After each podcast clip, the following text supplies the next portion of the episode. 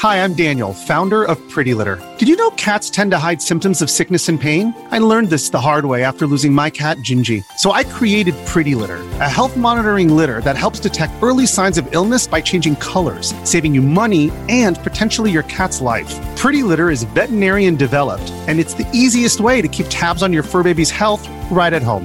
Go to prettylitter.com and use code SPOTIFY for 20% off your first order and a free cat toy. Terms and conditions apply. See site for details. Invocation by Graham McNeill. A short story from League of Legends. Read to you by Prestige Edition.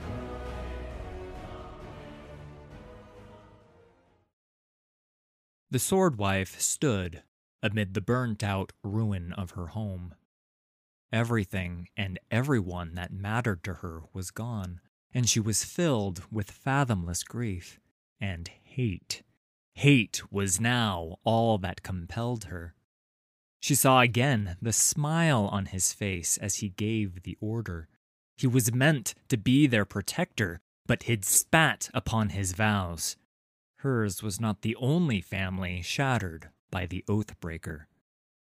The desire to go after him was strong. She wanted nothing more than to plant her sword in his chest and watch the life drain from his eyes. But she knew she would never be able to get close enough to him. He was guarded day and night, and she was but one warrior. She would never be able to fight her way through his battalion alone. Such a death would serve no purpose. She took a shuddering breath, knowing there was no coming back. A crude effigy of a man, formed of sticks and twine, lay upon a fire blackened dresser. Its body was wrapped in a scrap of cloth torn from the cloak of the betrayer. She had pried it from her husband's dead grasp. Alongside it was a hammer and three rusted nails. She gathered everything up and moved to the threshold. The door itself was gone, smashed to splinters in the attack. Beyond, lit by moonlight, lay the empty, darkened fields. Reaching up, the swordwife pressed the stick effigy to the hardwood lintel. I invoke thee, Lady of Vengeance, she said, her voice low, trembling with the depth of her fury. From beyond the veil, hear my plea. Come forth. Let justice be done. She readied her hammer and the first of the nails.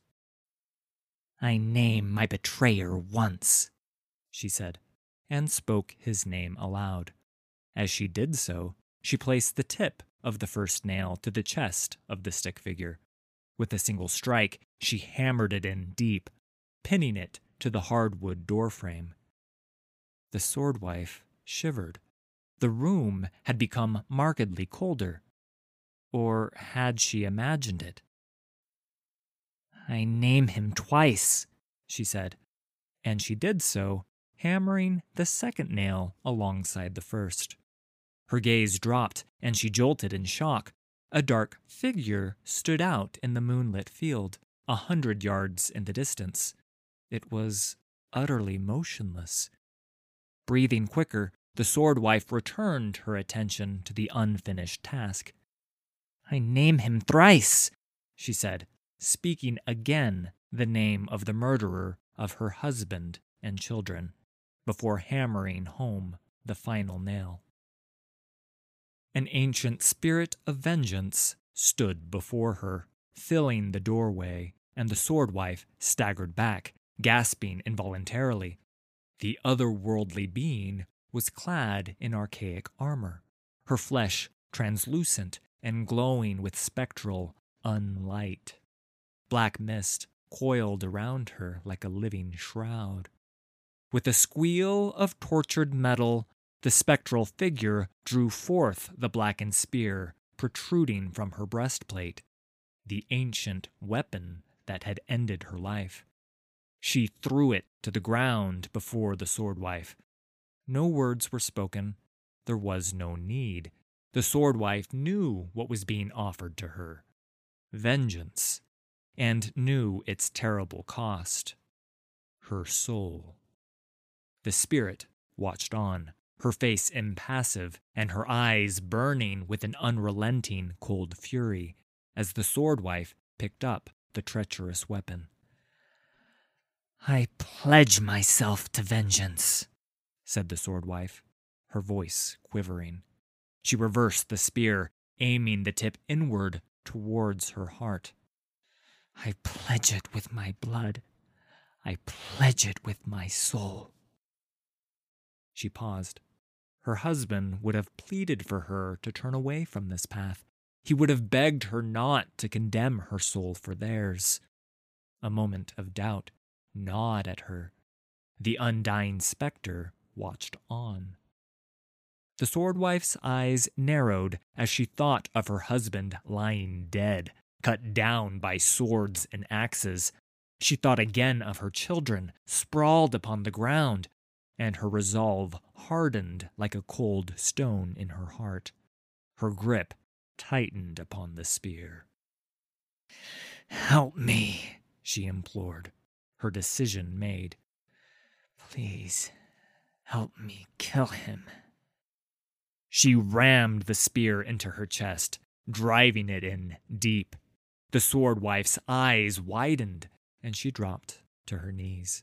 She tried to speak, but only blood bubbled from her lips.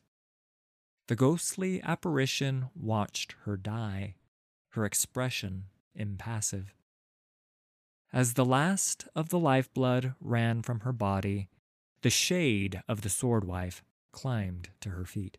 She looked down at her insubstantial hands in wonder, then at her own corpse lying dead eyed in a growing pool of blood upon the floor. The shade's expression hardened, and a ghostly sword appeared in her hand. An ethereal tether, little more than a wisp of light, linked the newly formed shade to the avenging spirit she had summoned.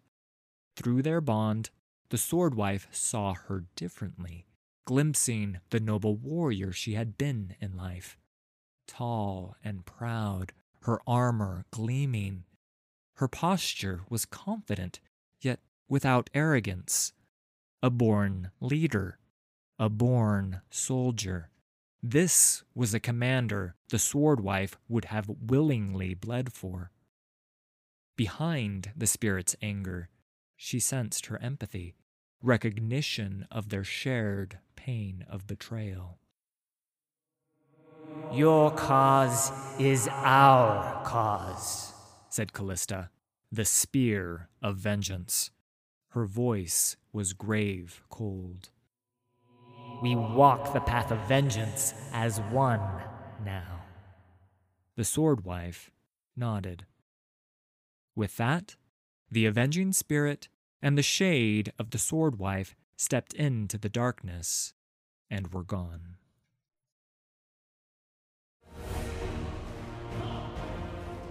Thanks for listening. All credit for these stories goes to Riot Games and League of Legends. Full details can be found in the video description. If you enjoyed this production, please hit like and subscribe. There's a lot more coming.